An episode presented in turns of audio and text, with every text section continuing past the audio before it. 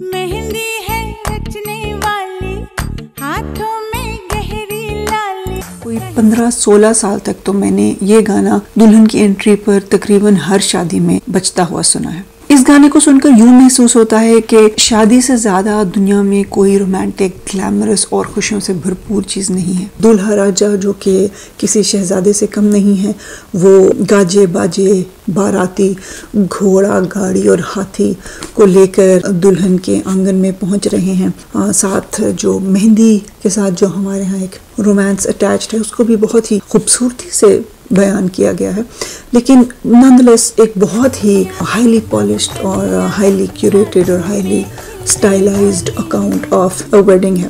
Film کے اندر تو خیر گانا اس کے ویژولس کی وجہ سے کچھ حد تک آئرونک بن جاتا ہے، لیکن ان لاکھوں شادیوں میں جہاں پر یہ بجایا جاتا رہا گیا، یہ بالکل سنجیدگی اور ان ارنسٹ استعمال ہوتا رہا. اور میرا خیال ہے کہ اس نے اس شادی کے رومانٹیسائزڈ آئیڈیا کے اندر بہت بڑا کنٹریبیوشن ڈالا. اتفاق سے جب یہ گانا مشہور ہوا تو اسی ایرا کے ارد گرد لوگوں نے ڈھولکیوں پر گانا بجانا بہت حد تک کم کر دیا اور زیادہ تر فوکس جو ہے وہ کوریوگرافڈ ڈانسز کے اوپر چلا گیا. اس کے بعد hashtag weddings, couple social media influencers, پیسے کا بے دریغ استعمال، کپل فوٹوگرافی جو کہ کسی طرح بھی کسی انڈین فلم سے کم نہیں لگتی، ان سب چیزوں نے بھی اسی آئیڈیا کو سیمنٹ کرنے میں بہت بڑا کردار ادا کیا اور شادی کو ایک ان ایڈلٹریٹڈ خوشی کے طور پر ری پیکیج کر دیا گیا. ری پیکیج کیوں کہہ رہی ہوں؟ کیا میں یہ کہنا چاہتی ہوں کہ اس سے پہلے شادی کو کسی اور طریقے سے پریزنٹ کیا جاتا تھا؟ خیر، شادی ہمیشہ سے ہی پیٹریارکی کو آگے بڑھانے کا ایک ذریعہ رہی ہے، لیکن پرانے زمانے کی خواتین کو شاید اس بات کا زیادہ بہتر طور پر ادراک تھا کہ شادی، خاص طور پر روایتی شادی، خوشی کے ساتھ ساتھ بہت سی تلخ حقیقتیں بھی لے کر آتی ہے. فوک گانے جو ڈھولک کے ارد گرد بیٹھ کر بجائے جاتے تھے، ان میں ایک حقیقت، سچائی اور ڈیفائنس کا پہلو تھا. جو باتیں خواتین سرعام نہیں کہہ سکتی تھیں، ان کو شادی کی چمک دمک اور اس کی وجہ سے پیدا ہوئے ریلیکسڈ ماحول کی وجہ سے وہ گانوں کے ذریعے کہہ پاتی تھیں.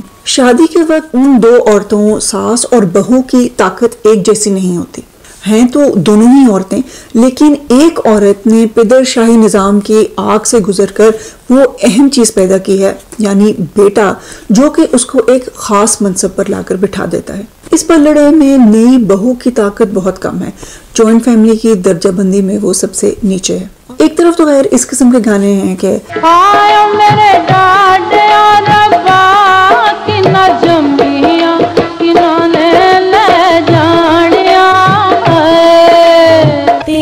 جم دیا ہون پر آیا، نارو بابلا ہو نارو بابلا. اس میں بیٹی اور اس کی شادی کے حوالے سے دکھ کا اظہار تو ہے، لیکن یہ دکھ بہت ہی ریزائنڈ قسم کا دکھ ہے. یہ ایک قسم کا سوگ ہے جو کہ بیٹی کے پیدا ہونے پر بھی منایا جاتا ہے اور پھر اس کی شادی پر تک چلتا ہے. I don't like it. These make me uncomfortable. But luckily there is another batch of songs that is completely different. سس میری تا بڑی کپتی، بنا گال نہ بولے نی، میں سس کتڑی علی، میں سس کتڑی کتڑی سبوتا اولے نی، میں سس کتڑی علی، میں سس کتڑی کتڑی سبوتا اولے. This is a brilliant song. اس ماحول میں جہاں پر لڑکی والوں کو ہمیشہ قدم پھونک پھونک کر رکھنا پڑتا ہے، کھانا صحیح ہے، جہیز کافی ہے، باراتی خوش ہیں، اس ماحول میں یہ گانا ایک ایسا سما باندھتا ہے جہاں پر سچائیوں کو بغیر کسی لگی لپٹی کے صاف صاف کہہ دیا جاتا ہے. لڑکیاں اونچی اونچی گا کر اس ڈھونگ کا پردہ فاش کر دیتی ہیں کہ شادی سب کے لیے ایک جیسی خوشی کا باعث ہے. وہ کہہ دیتی ہیں کہ میری سانس بہت کپتی ہے، وہ بغیر گالی دیے بات نہیں کرتی اور میرے دل کی خواہش ہے کہ میں اس کو پکڑ کر کوٹوں. اور سب سے کمال کی بات ہے کہ کوٹوں بھی کہاں، صندوقوں کے پیچھے، صندوق کا اولے، یعنی وہ صندوق جو کہ وہی لڑکی کو مجبوراً جہیز میں لانے پڑے. سو this serves as a fantasy, but then this fantasy is said out loud in front of the ladke wales, and I think there's a beautiful defiance to that.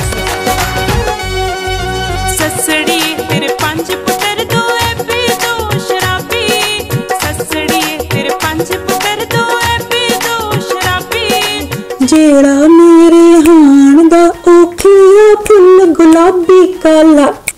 یہ گانا بھی سڑی ہے. فرسٹ آف آل شروع ہی وہ ساس کو سڑا ہوا کہہ کر خاطب کرتی ہے. اس معاشرے میں جہاں پر مردوں کو بہت ہی سر پر بٹھا کر پالا جاتا ہے، وہاں پر یہ کہنا ہی ایک بھری محفل میں کہ تمہارے جو بیٹے ہیں وہ ایبی ہیں، شرابی ہیں، یہ ان اٹ سیلف جو ہے وہ ایک ارریورنس ہے اس کے اندر.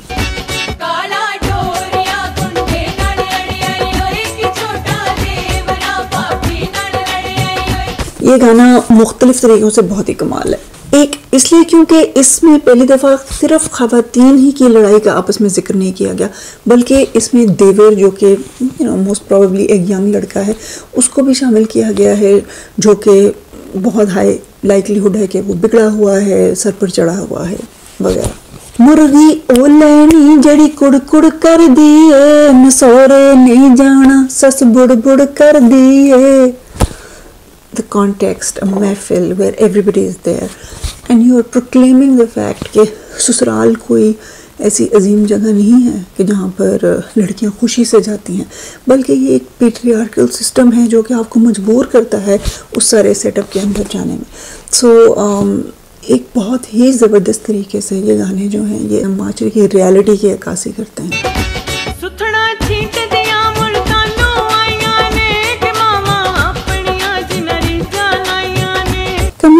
چھینٹ دیا ملتانوں آیا نے، سساں پیڑیاں جنہوں گلوں لوایا نے. This is beautiful. ان دونوں ورسز میں there is a clear demarcation between the mother's behavior and the mother-in-law's behavior. وہی قمیضیں جو ہماری ماؤں نے ہمارے لیے بہت شوق سے بنوائی تھی، وہی ہماری ساسوں نے ہمارے گلے سے اتروا لی. Here it's very interesting to me کہ اسی کلچر میں یہ آئیڈیا بھی ہے، پھپھی بھتیجی ایک ذات اور ماں بیٹی دو ذات. تو ماں بیٹی کو بھی جو پیٹریارکی ہے وہ آپس میں رشتہ نہیں جوڑنے دیتی، جس کی وجہ سے بڑا ایک فراڈ ریلیشن شپ بھی رہتا ہے ماؤں کا اور بیٹیوں کا. یہاں پر جو ہے وہ جو ایک خوبصورت ریلیشن شپ دکھایا گیا ہے ماں بیٹی کا، وہ ایکچولی پیٹریارکی کی ڈیفائنس میں ہی ہے. اس حوالے سے اس شعر میں ماں بیٹی کی پیار کی سیلیبریشن بھی کچھ ریولیوشنری سی ہی لگتی ہے، بلکہ سیلیبریشن خود، یعنی کہ عورتوں کا ناچنا، گانا اور خوش ہونا بھی ایک انقلابی امر سے کم نہیں. تو ناچیے اور گائیے، لیکن اس خوشی میں سچ بول کر معاشرے کے دوگلے پن کو چوٹ لگانا نہ بھولے گا. Feminists don't have a sense of humor.